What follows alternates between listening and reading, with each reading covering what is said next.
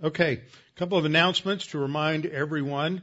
We're having our annual Christmas dinner following the church service Sunday morning, and that will be, uh, and there's a sign up sheet in the back for desserts, side dishes. We're going to provide uh, ham, I think, I believe, and so uh, sign up, and uh, everyone's welcome. Also, this coming Saturday morning, we're having our men's prayer breakfast at 7:30, and then just a reminder: on Thursday night, December the 25th, there will be no Bible class on Christmas Day. But the next week, on Thursday night, January the 1st, there is Bible class. Okay, so the only cancellation of Bible class due to the holiday season will be on Christmas Day itself. New Year's, there will be Bible class and uh, and following. The other announcement is uh, the other day I was uh, shopping in Fiesta grocery store here in Houston, which is uh, has a which really orients to the Hispanic market, and was walking between a couple of aisles, and they had one of those racks with the devotional Christian books on it. And I've often thought, you know, I wish my publishers would put our spiritual warfare book up there. That might sell somewhere. And I looked, and there was the Spanish version. So I uh, this is published by Kregel. Kregel took the English out of print uh, a couple of years ago. We're publishing it. Dean Bible Ministries is having it published uh, on, on our own now, so it is still available. But this is available through Kregel, and you can uh, order some. But we have that. Uh, we ordered uh, 10 or 15 to have them in house and in stock. We have one less now because Gene already co-opted one, but that's uh, that's available in Spanish. It's also available from Harvest House. I don't remember I think it's called something in, in Portuguese. It's Triumph in the Battle, something like that. So it's also available in, in Portuguese, and they do still um, make that available in Brazil and and in South America. So it is out there in different languages as well as in uh, as well as in Russian. I think I got I need to check with Jim. Maybe we need to uh, print some more, but uh, that's what's going on. Okay. How shall a young man cleanse his way? By taking heed thereto according to thy word. Thy word have I hid in my heart that I might not sin against thee. Thy word is a lamp unto my feet and a light unto my path. Jesus prayed to the Father, Sanctify them in truth. Thy word is truth. For the grass withers and the flower fades, but the word of our God shall, stand forever. Before we get started, we'll have a few moments of a silent prayer so you can make sure that you are in fellowship and ready to focus on the Word so that God, the Holy Spirit, can empower you in your spiritual life and spiritual growth and understanding of the Word. Uh, let's bow our heads together and go to the Lord in prayer.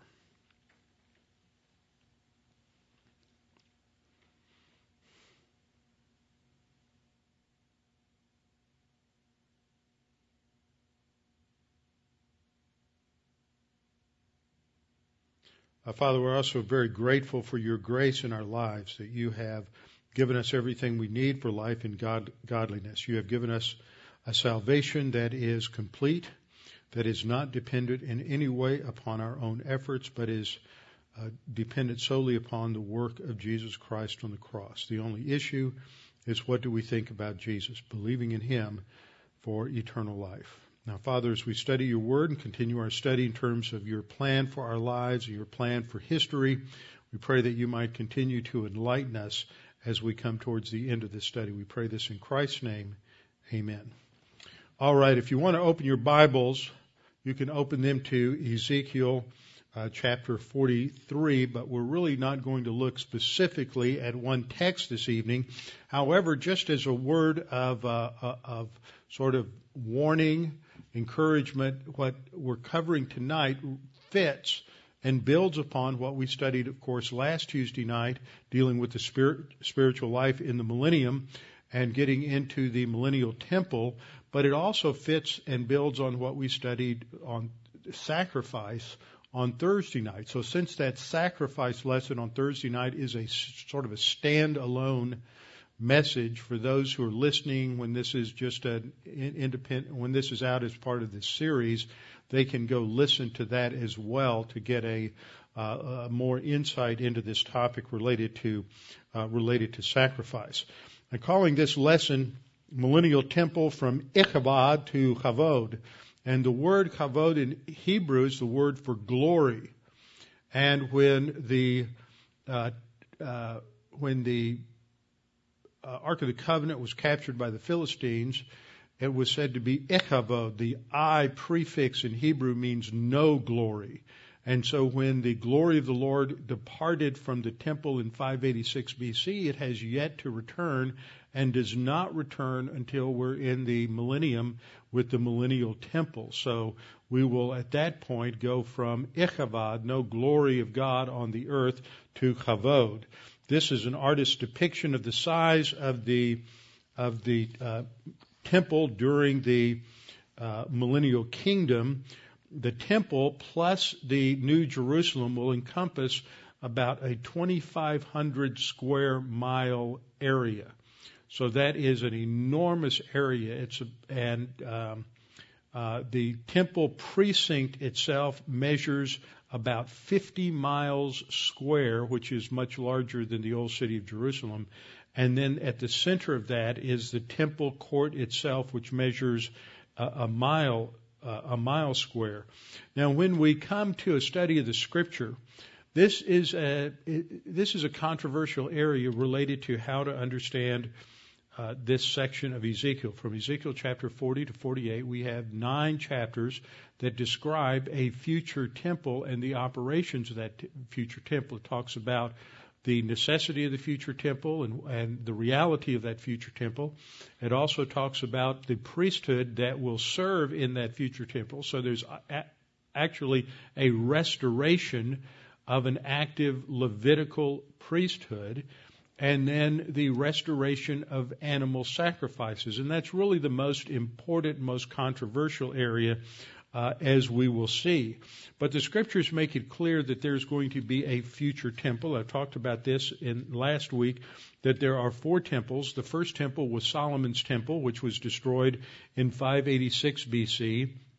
The second temple was much more modest and was built by Zerubbabel when you had uh, the early return under Zerubbabel uh, in uh, from Babylon in 538. They built the temple, dedicated the temple in 516. That was the temple that was uh, modified and rebuilt to a much grander level by Herod the Great. In fact, it was considered one of the wonders of the ancient world because of what he had done. Now, one of the facts that I uncovered, we often hear uh, the fact that we read in the scriptures that they had not finished the temple in John chapter one it indicates that it's not completed yet, and uh, and John chapter two, but the the temple itself, the inner sanctum, the the main uh, sanctuary, was completed by about 516, 5, 7, I mean, not 5, but by 16 or 17 BC that part had been completed. Some of the additional buildings, the courtyard, uh, additional aspects was not uh, completed until somewhere around uh, 42, 43 AD. But the, the, the centerpiece was uh, was completed much earlier, long before the birth of Christ. Now, the other thing about it is it's called the third uh, or the second temple uh, throughout that whole period from 516 all the way till its destruction in AD 70 because uh, the sacrifices never stopped. So there were there was a continual daily sacrifice through that period. So the uh, Herod's temple is simply a renovation and expansion of the temple of Zerubbabel. And then there'll be a third temple, which is the tribulation temple, which will be an apostate temple. That's described in passages like Daniel 9:26 to 27 and also in 2 Thessalonians 2:4 and then there will be a fourth temple which is the greatest temple. That's the one that is built uh, and, and by the Lord Jesus Christ at the beginning of the millennial ki- kingdom. So that's the one that we're talking about. As passages like Isaiah 11:9 talk about this future temple. In Isaiah 11:9, the Lord says, "They shall not hurt nor, nor destroy in all my holy mountain." and that is a reference to the location of the temple. In, in the tribulation period, there are going to be an enormous number of, of uh, geological upheavals. There are going to be these massive earthquakes. Uh, that take place not only in the Middle East but all all around the world. There's going to be earthquakes in Jerusalem. And as a result of this, the topography is going to be radically changed from what we see today. There'll be a massive uplift that takes place at the end of the tribulation period, and this will raise a an area plateau, which will be the location for the uh, millennial uh, temple. We looked at passages like Isaiah uh, 2:2 that it shall come to pass in the latter days that the mountain of the Lord's house. And so this emphasizes again, this is the temple. The Lord's house references the temple. In verse 3, we read, that many people will say, Come and let us go to, up to the mountain of the Lord, to the house of the God of Jacob. Passages like uh, Isaiah 32:15, Isaiah 44 uh, 3 also talk about this uh, expansion. I mean, the, the, the, spiritual life in the church age that's going to be based upon God the Holy Spirit, and uh, as well as Ezekiel 39:29 and Joel 2:28 and 29.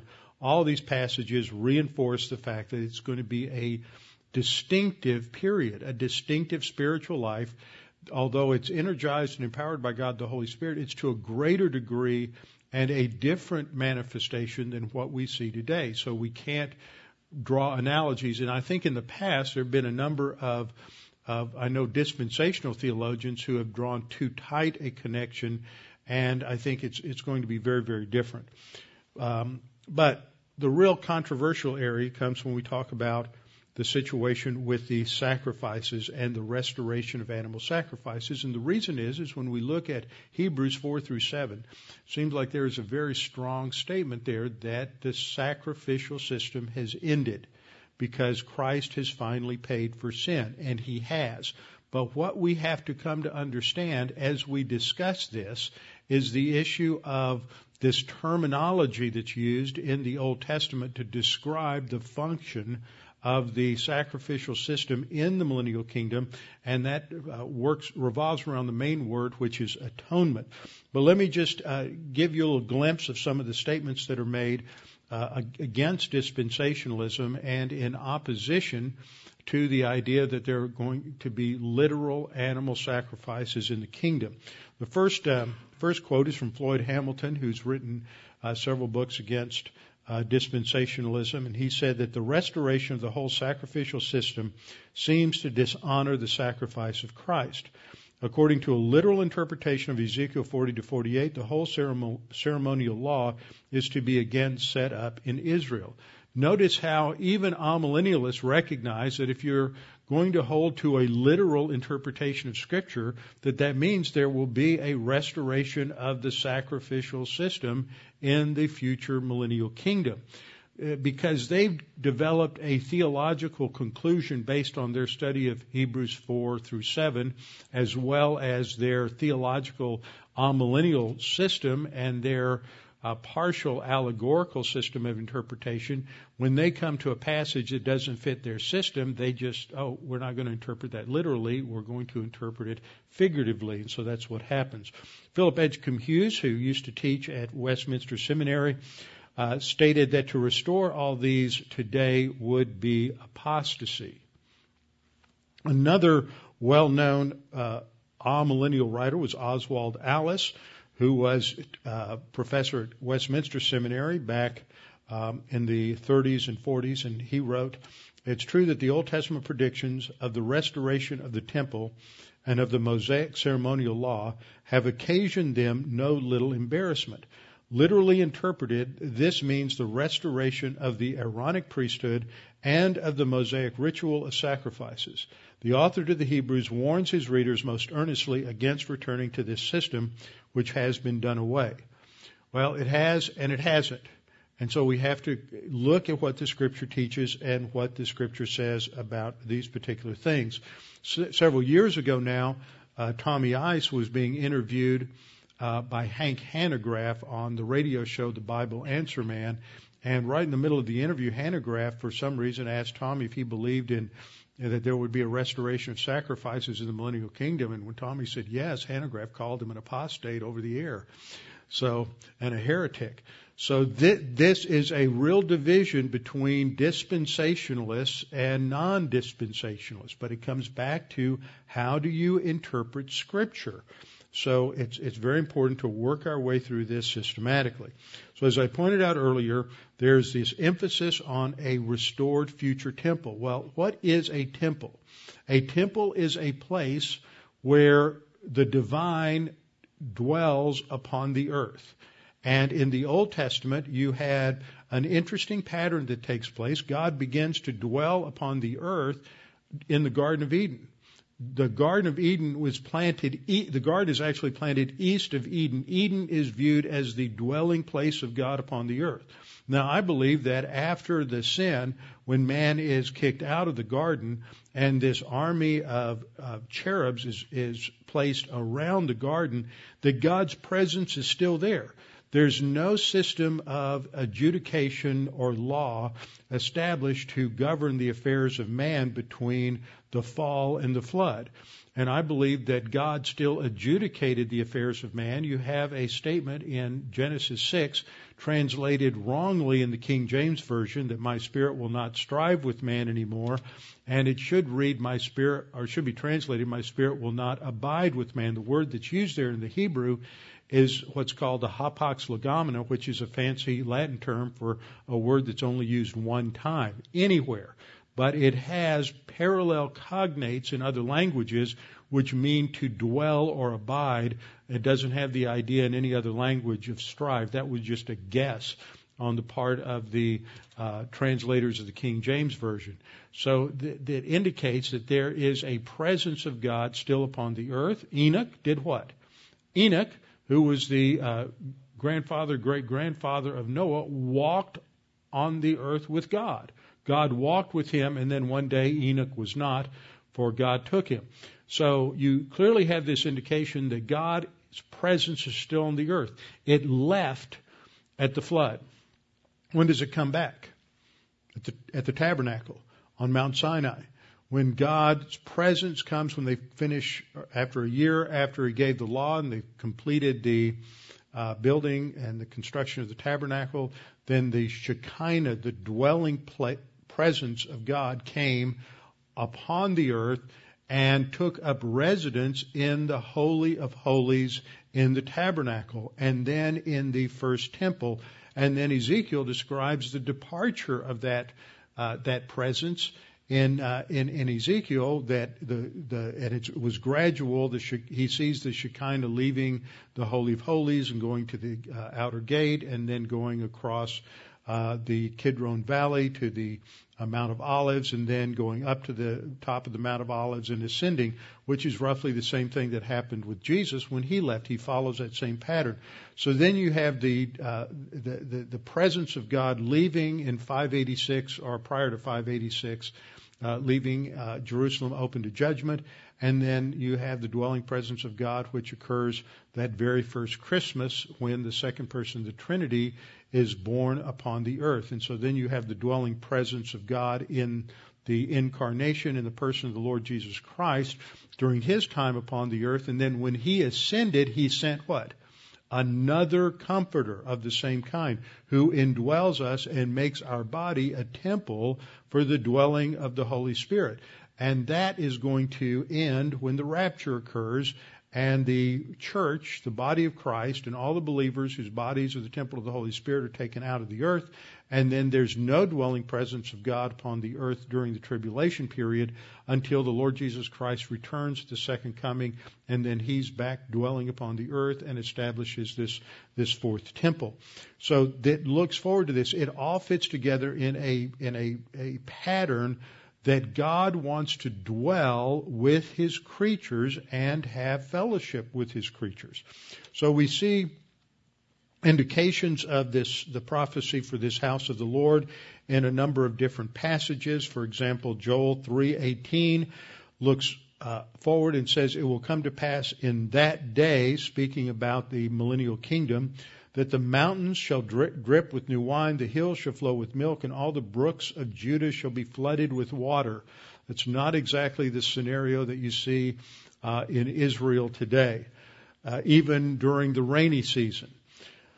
A fountain shall flow from the house of the Lord. That's the temple. Now it's interesting that there has there is a a spring deep below the surface of Mount Moriah, which is where the temple is the uh, dome of the rock is located, where the temple was located, and that at one time there was actually a spring that could be accessed from the top of of um, Mount Moriah. Isaiah 60:13 uh, the glory of Lebanon shall come to you, the cypress, the pine, and the box tree together to beautify the place of my sanctuary.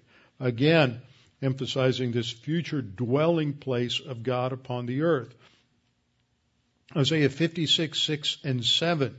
Just looking at the second verse on the screen, Isaiah 56, 7, God says, Even them I will bring to my holy mountain. So this is a reference to the location of the temple in the millennial kingdom. Uh, I will bring them to my holy mountain and make them joyful in my house of prayer, their burnt offerings and their sacrifices. Now notice, here's where we start getting indications that when we get into the uh, millennial kingdom, there will be sacrifices. It's not just Ezekiel 40 through 48 that talks about a restoration of the Levitical priesthood and the sacrificial system, but it's indicated in uh, a number of other uh, Old Testament proph- prophecies as well. Their burnt offerings and their sacrifices will be accepted on my altar. So there's going to be an altar, there's going to be burnt offerings, and that's the first type of offering that's described in Leviticus chapter 1. That was the type of offering that uh, Abraham was supposed to give of, of Isaac. It's a burnt offering. Everything that is put upon the altar is, uh, once it is killed, everything is burnt up, indicating complete and total uh, devotion and dedication to God. So Isaiah 56, 6 and 7 indicates the function of this temple will also include uh, burnt offerings and sacrifices. Haggai, another book you've probably read way too much over the course of your spiritual life. Some of you probably wonder, wait a minute, I, I think I saw that in the table of contents one time. God says, I will shake all nations and they shall come to the desire of all nations, which is a, another title for the Lord Jesus Christ. And I will fill this temple with glory, says the Lord God. So that's talking about the millennial temple. The glory of this latter temple Verse uh, Haggai 2:9 reads, "The glory of this latter temple shall be greater than the former, and in this place I will give peace," says the Lord of hosts. So it's clear that there's going to be this future, uh, future temple. So we look forward to that future temple, and that future temple will include a unique priesthood. So the next thing we want to do is just understand the significance of this future uh, priesthood because the Bible talks about that this is going to be a Zadokite priesthood. Now, a lot of people don't understand what's so great about this uh, Zadokite priesthood. Who is Zadok? Uh, it's not the jewelry store that you find down in the Galleria area. Uh, this is probably related to the same family. Okay, they are descendants. That, that that family name probably indicates that they are in the line of Zadok, and they're probably in the line of Levitical of Levitical priests. Uh, Hebrew or Jewish names like Cohen or Cowan or Levi. Uh, these are all uh, family names that would indicate a heritage within the tribe, uh, the tribe of Levi. So let's uh, let's just understand how this fits together in terms of God's plan for the Aaronic priesthood. Now, Aaron is the older brother of Moses who went with Moses when he was uh, went, went to challenge the Pharaoh. I don't know if that's they have Aaron anywhere in the uh, new uh, Exodus Gods and Kings movie. Anybody seen that yet? Nobody seen that yet? What? Well, you haven't seen it yet, so how do you know? well, that you you always believe what you read. No, I want somebody who's an eyewitness, not somebody who's a secondary witness. That doesn't carry any weight. I want somebody who's actually seen it. No, we got to go with eyewitness reports. Um, okay, Exodus 40. Aaron's priesthood is established, and in Exodus chapter 40, we have his consecration and his anointing. Exodus 40:13, you shall put the holy garments on Aaron and anoint him and consecrate him, that means to set him apart, that he may minister to me as a priest, and you shall bring his sons and clothe them. So his sons, Eleazar and other sons like Ithamar, are going to be brought uh, and clothed as well, and Korah. Uh, you shall anoint them, and you sh- and and as you anointed their father, that they may minister to me as priests. For their anointing shall surely last for how long? To be an everlasting priesthood throughout their generations. So there's this indication in Exodus 40 that this is an everlasting priesthood. Now, in other places, when we talk about the Abrahamic covenant, the Davidic covenant, the New covenant, the land covenant being everlasting covenants, we always interpret that as something that's going to go on for, for eternity. And so here we see that, that there's a promise being made to Aaron that his descendants will be an everlasting priesthood. So we have to investigate that a little bit. And I know I told you to open your Bibles to Ezekiel and you can hold your place there. I want you to turn to Numbers chapter 25. Numbers chapter 25. And we've gone through an extensive study of, of covenants in the Old Testament. And those covenants began with the creation or Edenic covenant. The next covenant is what? The Adamic covenant, Genesis 3. The next covenant is the Noahic covenant in Genesis 9. The next covenant's the Abrahamic covenant in Genesis chapters uh, 15 and 17 primarily indicated or foreshadowed in Genesis 12. And that promises three things land, seed, and blessing. The land uh, is expanded on in the land covenant, Deuteronomy 29 and 30, the Davidic covenants in 2 Samuel chapter 7, and the new covenants in Jeremiah 33, 31 to 33. That's, those are the covenants. Well, guess what? There's another eternal covenants mentioned in the Bible. One that I, I, I don't think I've ever taught on this, so we're going to spend a little time looking at this. So we're in Numbers chapter 25. Now, Numbers chapter 25 is one of those bizarre little episodes that occur in the Old Testament that just drive liberals crazy to point out what a terrible God we have and all these other things because they don't understand the significance of, of being set apart to God and the role of Israel as a priest nation in the Old Testament. So what happens is that this is after the, the situation with uh, Balak. And Balak, of course, is the, or Balaam rather, Balaam is the prophet that Balak uh, tried to bribe to curse Israel, and there were the three different visions uh, related to or oracles of, of, of Balaam. And finally, he just couldn't curse Israel because God wouldn't wouldn't let him. So he came up with a scheme that would bring about the destruction uh, of the Jews. And that scheme was to get them involved in sexual sin that was a compromise of their religious beliefs, and that this would then uh, destroy the purity of Israel, and they could eventually be, be wiped out. So he, came, he told uh, Balak what he had in mind, and this is what comes, uh, what's described in Numbers 25.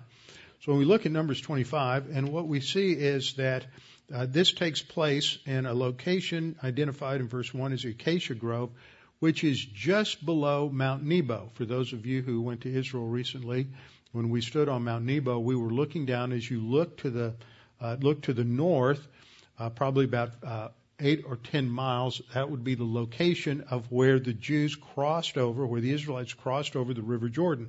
This is near that location. And at this point, uh, the the Moabites had trotted out all of their women to entice and seduce the Israelite men in sexual immorality. But it wasn't just about sex. It was about religion because the prominent cult at that time was what we referred to as the fertility cult. And so it's, and it's manifested in the worship of Baal and there are different Baals related to different cities and the worship of the uh, of the Asherah. So all this is involved in these various uh, fertility uh, fertility religions, and so they were enticed by the women of Moab to uh, these ferti- sexual fertility rituals, which indicates that it wasn't just about sex, it was about completely abandoning Yahweh in favor of Baal of Peor. And so we read in, in verse 2 they invited the people to the sacrifices of their gods.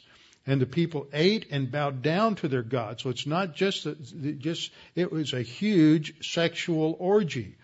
And Israel was joined to Baal of Peor, and the anger of the Lord was aroused against Israel. Now, one of the ways this is manifested, we infer from a few verses later, is that God brought a plague upon them and 24,000 are killed during that, that plague. So this is a, a, a, religious act where they have committed treason against the God of Abraham, Isaac, and Jacob, who rescued them from slavery in Egypt, and they are now giving their devotion to the God uh, of uh, uh, to the fertility god Baal, and this is part of this ancient practice of uh, worshiping God for fertility, for productivity, and it's the uh, ancient version of the modern prosperity gospel heresy. God's going to make you healthy, wealthy, and wise. And so this this is just the ancient version uh, of that heresy. Now, for those who were involved in this, in verse four, God demanded that all of the leaders of the people were to be hanged um, the leaders, uh, rather, the leaders of the people were to hang all of the offenders before the Lord out in the sun, that the fierce anger of the Lord may turn away from Israel. So what happens is this is like a cancer, and God says you've got to go in and do radical surgery and completely amputate these people from the body of the congregation, uh, the body of the congregation of Israel. And so that's what, what they did. And as we read through this, uh, verse 5, Moses says to the judges of Israel, Every one of you kill his men who were joined to Baal of Peor. And indeed, one of the children of Israel, so while he's instructing this, there's this probably drunk Israelite with his uh, Midianite pros- uh, religious prostitute, and he starts pulling her out in front of the congregation and showing her off to everybody and bragging about it. And immediately, uh, Phinehas, or in Hebrew it's Pinchas. Pinchas, the son of Eleazar, the son of Aaron the priest, saw it, rose from among the congregation and took a spear in his hand. And very graphically, he goes into the tent where this man is copulating with this uh, religious prostitute, and he drives the spear through both of them, just skewers them in one swoop and uh, executes them both. And the conclusion is at the end of verse 8 so the plague was stopped among the children of Israel. And those who died in the plague were 24,000. So, because Pinchas understood his role as a priest to, to execute the sinners and to bring ju- God's judgment upon the people, God rewards him with an everlasting covenant in Numbers 25 verse 12. This is the only other eternal covenant I'm aware of in the scripture and I've never taught it before. So, Numbers 25:12 we read therefore say behold I give to him my covenant of peace. The him the I who is speaking is God Yahweh and the one he is speaking about is Pinchas. I shall uh, I will give to him my covenant of peace, and it shall be to him and his descendants after him a covenant of an everlasting priesthood, because he was zealous for his God and made atonement for the children of Israel. Now, what did he do? There's that word kafar, which we'll look at again in just a minute. It means to bring cleansing to people, not this idea of paying the price for sin, but cleansing. This is the one of the important words for understanding this whole debate is that for uh, a long time we have misunderstood the significance of the Hebrew word kafar, and often it's been uh, translated as to cover. There's actually two words. They are homonyms or homophones, and one word does mean to cover. That's used in Genesis chapter 6, when Noah covered the ark with pitch. But this word doesn't mean cover. And, and I'll show you why in just a little bit. It has the idea of cleansing or purification. And so he has cleansed the people from their sin because of the way he, ha- he fulfilled the command of God. Now, what's significant about this is that Aaron had several sons. The two that this chart focuses on are Eleazar and Itamar. Uh, Ithamar is a serves as high priest, and his line goes down through Eli. Eli, we're going to go over this again when we get into our study on 1 Samuel, but Eli is the high priest at the time of Samuel, the beginning of the book of 1 Samuel. And Eli has two extremely rebellious uh, apostate sons, Hophni and Pinchas. And he is, um, it is at that time uh, that he's high priest that he is going to uh, that that the Israelites are going to lose in battle, uh, lose the ark in battle to the Philistines, and this is why his uh, uh, wife gives birth, and because the ark is taken, that child is called Ichabod, Ichabod, uh, no glory, and that line going from Itamar down through uh, Eli, and down through goes down through uh, Ahimelech and uh, Abiathar to uh, and Abiathar is removed from the priesthood at the time when Solomon ascends to the throne. And on the other side, as a descent from Eleazar through Pinchas, the first, the covenant that I just spoke about, at the time that, um, see, Abiathar had uh, also violated David's trust and so that's why Solomon removes him from the high priesthood. Abiathar had uh, uh, um, uh, disobeyed uh, David and had gone with Absalom. And so the high priesthood is given to Zadok. And Zadok is in the direct line of, of uh, Eleazar. And so it's the descendants of Zadok, the Zadokites, that are the ones who are represent the purity of the priesthood. And Zadokite priests dominated the high priesthood through until 586 BC when the temple was destroyed, and then when the Israel, Israelites returned from the uh, captivity in 538. Uh, they, the new high priest was still a Zadokite until you get to the time of the Hasmoneans. And after the Maccabean revolt, with the uh, rise of the Hasmonean rulers, they would appoint high priests on the basis of their political agenda. And they were no longer concerned about their purity or their uh, Zadokite uh, descent. And so that is, that gives you this background. So uh, there will be a restoration of that Zadokite priesthood in the millennial kingdom, emphasizing the purity of that future of that future priesthood. Now, Ezekiel clearly states that the restored priesthood in the future is going to be that of the Zadokite priesthood. In Ezekiel 40, 46 and 44, 15, we're told that uh, uh, in, in 40, 46, the chamber which faces north is for the priests who have charge of the altar. These are the sons of Zadok from the sons of Levi. This is a fulfillment of that everlasting covenant with uh, with Pinchas. And in Ezekiel 44:15, uh, they are the ones that shall stand before me. verse begins, but the priests, the Levites, the sons of Zadok, who kept charge of my sanctuary when the children of Israel went astray from me, they shall come near to me to minister me, and they shall stand where? Before me to offer me the fat and the blood. This is talking about the millennial kingdom. So there's definitely going to be the animal sacrifices, again affirmed by the role of the priesthood. So what we see in, in, as we go into our study, we see a restoration of the Levitical priesthood, but there are these various prophecies related to a millennial temple, as well as prophecies of future sacrifices. So eh, it, outside of Ezekiel, so this doesn't stand or fall with Ezekiel 40 to 48. There's references to a restoration of the temple and a restoration of animal sacrifices in other places.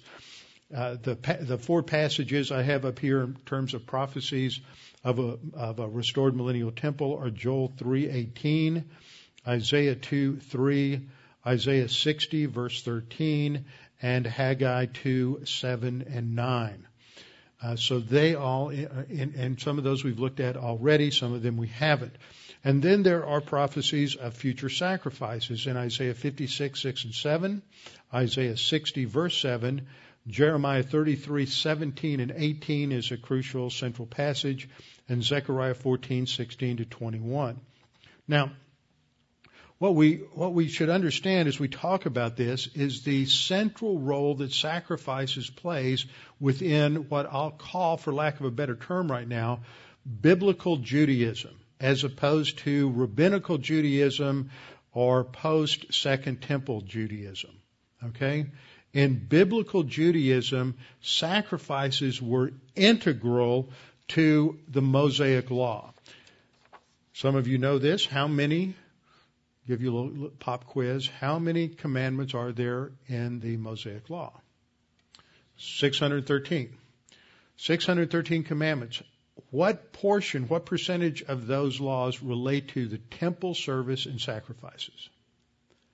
A third of them a third of them, 30%. So roughly 200 of those 613 commandments are related to temple service and uh, and sacrifice.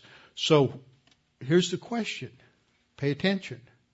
So if you're Jewish and you can't get forgiveness of sin unless there's a sacrifice and the temple is destroyed, how are you going to feel about that when you can't take a sacrifice to the temple anymore. A couple of Jewish writers wrote the following How can we possibly sense the terror that must have gripped a person who had to atone for his sins but was unable to do so?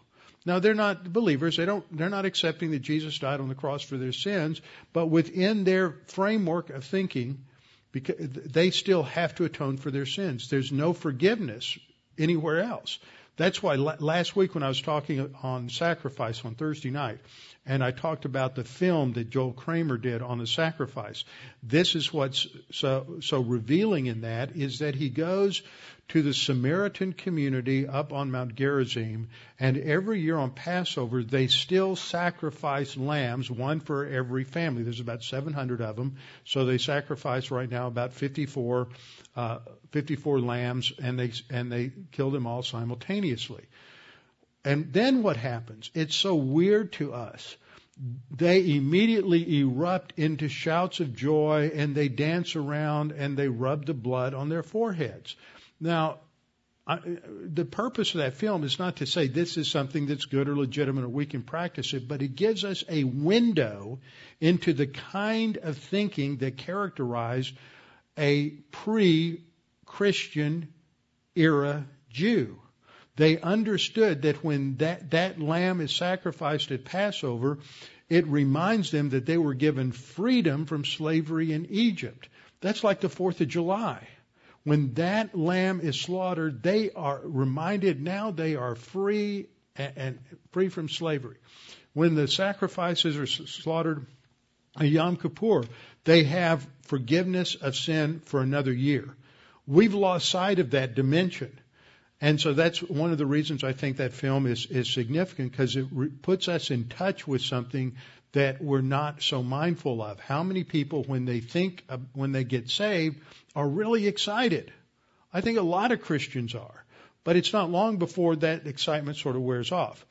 And so what, what these guys are pointing out is the fact that, that if you can't atone for your sins and you have a biblical understanding of sin as something that separates you from God, what are you going to do? And this is one of the problems that you've got with Judaism, post Second Temple Judaism, is there's no temple, there's no sacrifice, there's no way to get forgiveness of sin. That's why you get a, there, there are these movements right now of, of some of the more orthodox uh, Jews that want to have the privilege to have sacrifices on the Temple Mount. Uh, about two weeks before we went to Israel this last last November, about mid October, a rabbi by the name of Yehuda Glick, who is known as a he's a from what I've read about him, he's a very gentle, quiet, soft-spoken guy, but he's very firm in his conviction that Jews need to be able to offer sacrifices on the Temple Mount. And he was uh, leaving a synagogue service, I believe, one night, and a, a, a Palestinian pulled up and called his name, and he turned around, and the guy and he was shot uh, several times, and he managed to survive his wounds. But he's also, interestingly enough, pictured in that film, The Sacrifice, that Joel Kramer made. He had heard that there were some Jews who were going to sacrifice a lamb, and that he managed to find out where they were going to do it and got permission and went there to see it. And Yehuda Glick was uh, a rabbi who was involved with that. But the, these two Jewish writers uh, bring this point out, and they say, how can we possibly sense the terror that must have gripped a person who had to atone for his sins but was unable to do so?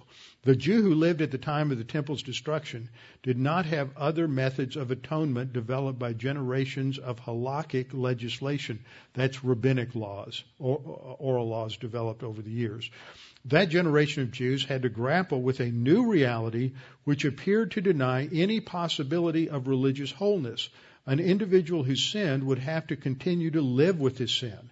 This factor contributed to the doubts which assailed many Jews of this period as to whether there was any point or indeed any possibility of maintaining a religious way of life.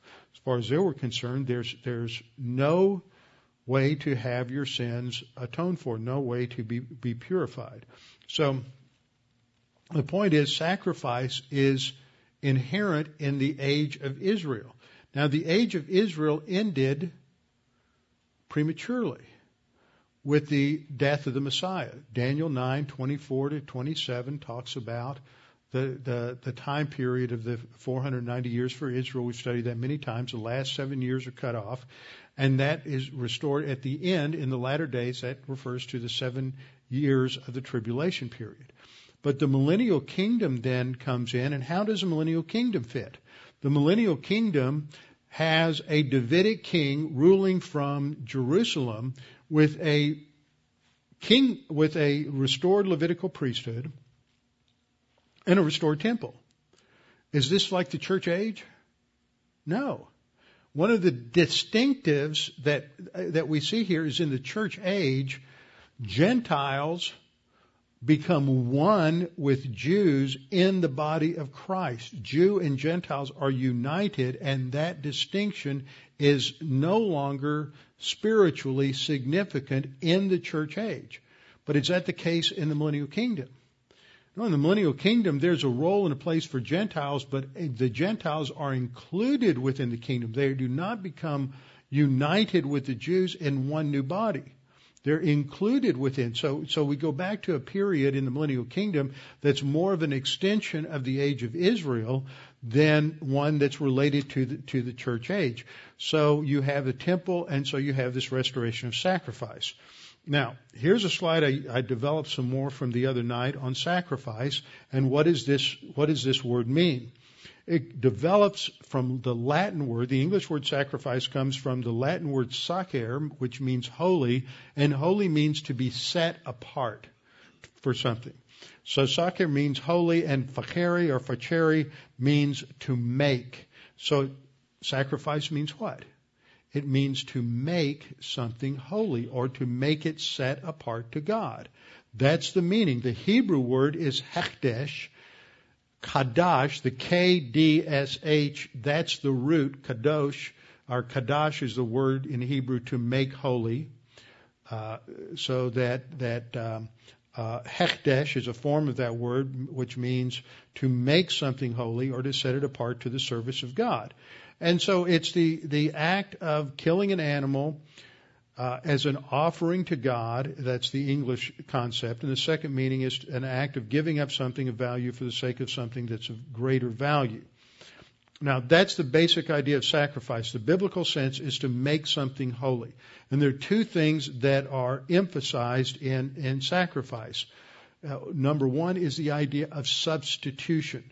Something is killed instead of the person who is offering the sacrifice. So instead of me having to die, something dies in my place. So substitution is there. The second idea is purification. Purification. Now, in the Old Testament, the, the translators, English translators, didn't really know how to translate that word kafar. So they translated it with the word atonement. Atonement was a made up English word. It was coined to translate that word. You can look till you're dead and you will never find the word atonement in the New Testament. It is an Old Testament concept. Uh, but the English word really didn't capture it. it they coined this word at one meant, and it had more uh, theological concept of reconciliation. Theologically, it came to refer to the whole work of Christ on the cross.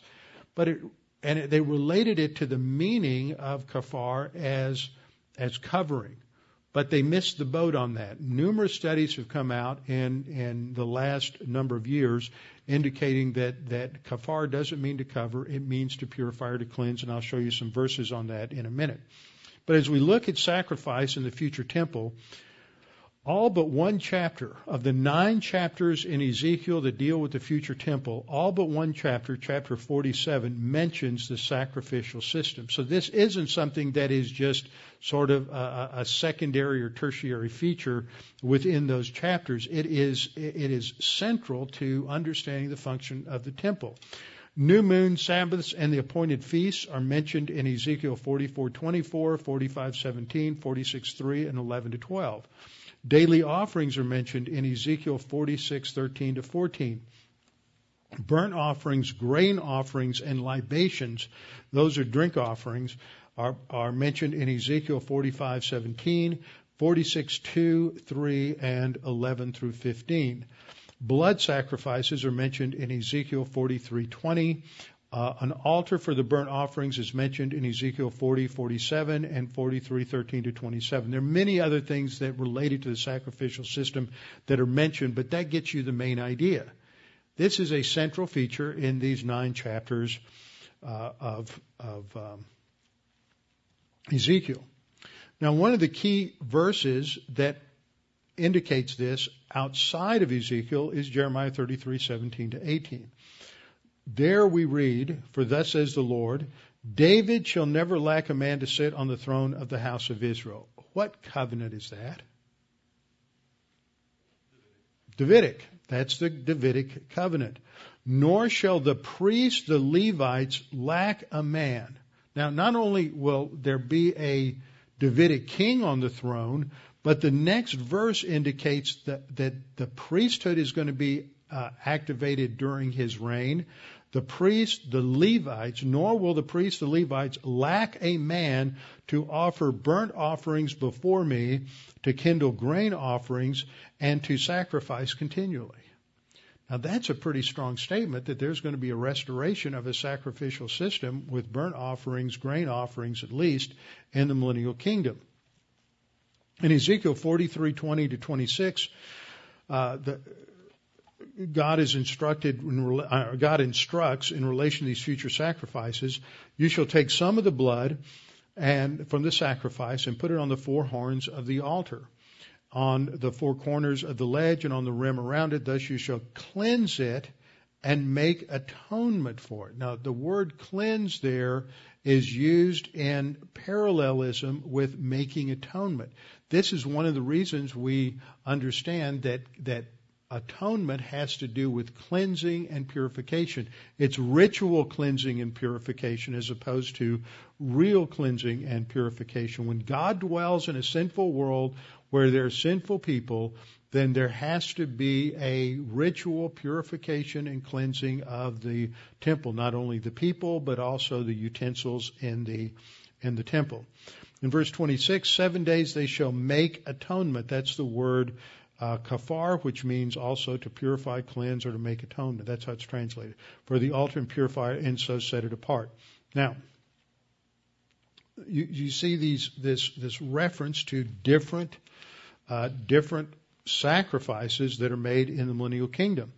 In Ezekiel 45:15 we read, "One lamb shall be given from a flock of 200 from the rich pastures of Israel. These shall be for grain offerings, for burnt offerings, for peace offerings, to make atonement for them." And then in verse 17, then it shall be the prince's part to give burnt offerings, grain offerings, and drink offerings at the feast, the new moons, the Sabbaths, and at all the appointed seasons of the house of Israel. So there's clearly a restoration of something that is similar to the Levitical ritual calendar and ritual sacrifices. And he shall prepare the sin offering, the grain offerings, the burnt offering, and the peace offerings to make atonement for the house of Israel. Now notice that language, because one of the things that you were probably taught, and I was taught, and I heard, and was very common, and is a, a fairly workable solution for this problem, was the idea that these sacrifices were going to be literal, but they were memorial sacrifices similar to the Lord's table. The problem with that view is that the language doesn't reflect that. You don't have memorial language. When we celebrate the Lord's table, what did Jesus say?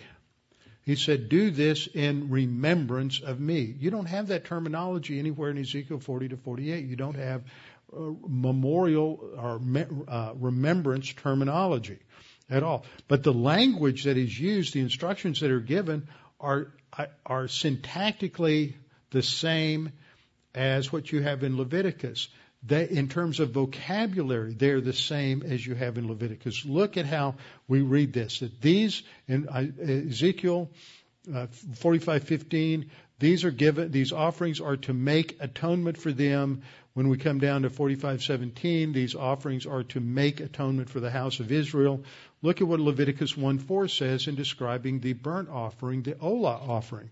He shall lay his hand on the head of the burnt offering that it may be accepted for him to make atonement on his behalf. It's the same language. It's not you can't you can't allegorize this or spiritualize it in some way to make it fit a memorial sense of, of the purpose of these sacrifices. Now, here's, here's an important verse in Ezekiel 43, uh, 20 and 26, which I was just talking about a minute ago. The, the word you shall cleanse it and make atonement for it, the first word cleanse it is this word hata. This is the same word that translated means sin. So it means to miss or miss the mark or miss the way, sin, incur guilt. But it also is used in ritual passages to indicate purification from uncleanness, and that comes from the theological word book of the Old Testament. Then that is used in a synonymous parallelism with atonement here to cleanse it and, atone, and make atonement for it. That's the word kafar. And then in verse 26, they shall make atonement for the altar and purify it. That's the word taher, which also has that idea of purification. Now, this word taher as well as the word kafar, are translated into the Greek Septuagint by guess what word? You've heard some of this so much, even though you don't know Greek, you ought to know this. Katharizo, where we get the translation, if we confess our sins, God is faithful and just to forgive us our sins and to what? Cleanse us from all unrighteousness. So atonement isn't talking about a, a phase one payment for sin sacrifice. It's talking about phase two spiritual life, ongoing cleansing, ritual cleansing for the ritual worship of God in the temple or the tabernacle. Now, as I pointed out last last Thursday night, the, one of the primary words for sacrifice in the uh, in the Hebrew is the word korban, which means to draw near. What does sin do? Sin separates us from God. We're spiritually dead. We're separated from God. What does a sacrifice do? It's called a korban. Some, often it's translated offering. It is designed to bring us near to God. So the only way to restore that broken fellowship with God because of sin is through an offering or through sacrifice. So that brings us back together. So that's a great picture. Now we looked at The other night we looked at the different sacrifices that we have in Leviticus. Uh, the burnt offering, the grain offering, thanksgiving offering, the peace offering, guilt offering, trespass offering. So what do we have in Ezekiel? In Ezekiel, it talks about the olah, the burnt offering, that whole offering to God. This is uh, this is listed in Ezekiel. That should be 42, 38 to 39, uh, and 42, 43, 18 to 24, and 27, Ezekiel 44, 11, 45, 15, 17, 23 to 25, 46, 2, 4, 12 to 13, and 15. You don't need to copy, write all that down. It's impressive. How many times in these chapters does it talks about, does it talk about or prescribe or describe a burnt offering? Uh, Ezekiel 45:17, he shall prepare the sin offering, the grain offering, and the burnt offering to make atonement. Same language that we have in Leviticus. Then we had the sin offering called the Korban Chatat, from Hatah for sin. That's mentioned in Ezekiel 40:39, 42:13, 42:19, 21 to 22 and 25, 44:27 and 29, 45:17 and 19 and 22 to 23. Wow all through here. This this doesn't fit the idea that there's no sacrifice in the millennial kingdom. Then you have the guilt offering called the Korban Asham, mentioned in Ezekiel 40:39, 42:13, 44:29, and 46:20. Again, and you have all the sacrifices, almost all the sacrifices from Leviticus mentioned again. You have the grain offering, the Korban Mincha, mentioned in Ezekiel 42:13, 44:29, 45:15, 17, and 24, and then the peace offering, uh, the Korban Shalamim in Ezekiel 43:27, 45:15, 17, 46:2, and 12. Now I'm running through those verses a lot because you don't need to really look at them. You can look it up in, in a concordance and find those if you're interested. I, I want you to to re- recognize how many times these different sacrifices and offerings are mentioned but in Ezekiel 40 to 48. This isn't something that's just an, a, a minor idea mentioned in the in this text. It's central to the whole understanding of that future temple. These passages, I've mentioned some of these already, uh, list all the a lot of them are the same passages that just list these various uh, offerings and and sacrifices, and they're all designed to make atonement. As I've thought about this, why why are we doing this? Well, for one thing, we have a restoration to ritual. When God dwells among sinful people in a sinful world, there has to be cleansing cleansing from sin ritually ritually. There's a difference between ritual and real. A person is saved by trusting in Jesus as the Messiah and his completed payment on the cross. That's true in the millennial kingdom as it's true now.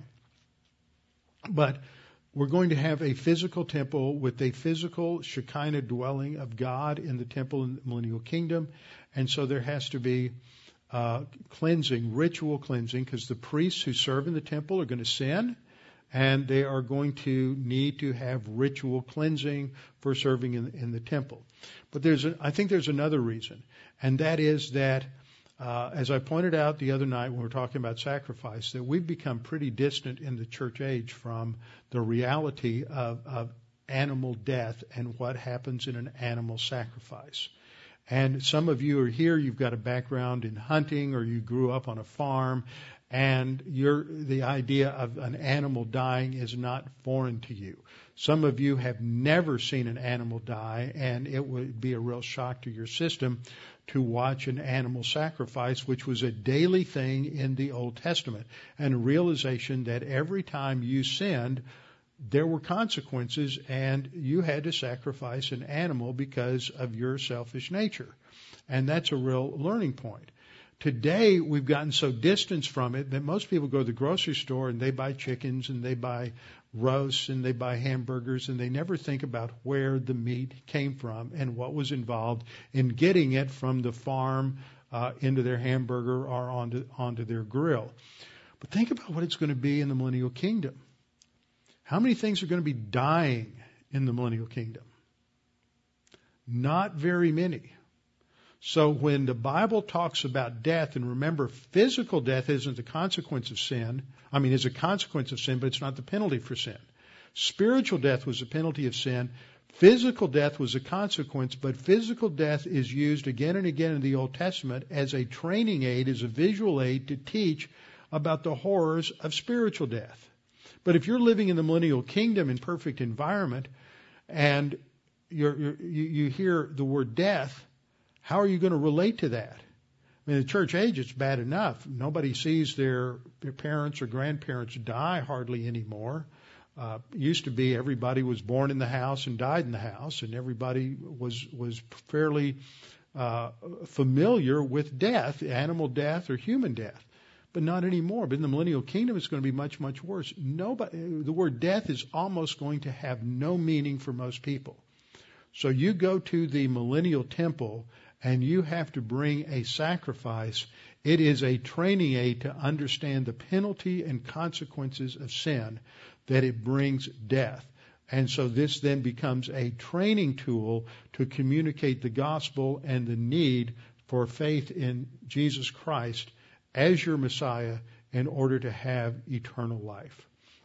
Let's bow our heads and close in prayer. Father, thank you for this opportunity to uh, teach through this material and to study it and come to an understanding of your plan and purposes, uh, history that culminate in this this almost almost perfect dispensation, and that even at that time there's going to be a need to emphasize the, the penalty for sin, the reality of sin, and the need for a substitute, so that people will recognize that they have to trust in Jesus Christ alone for their salvation. Help us to assimilate these doctrines and relate them to our own spiritual life. And we pray this in Christ's name. Amen.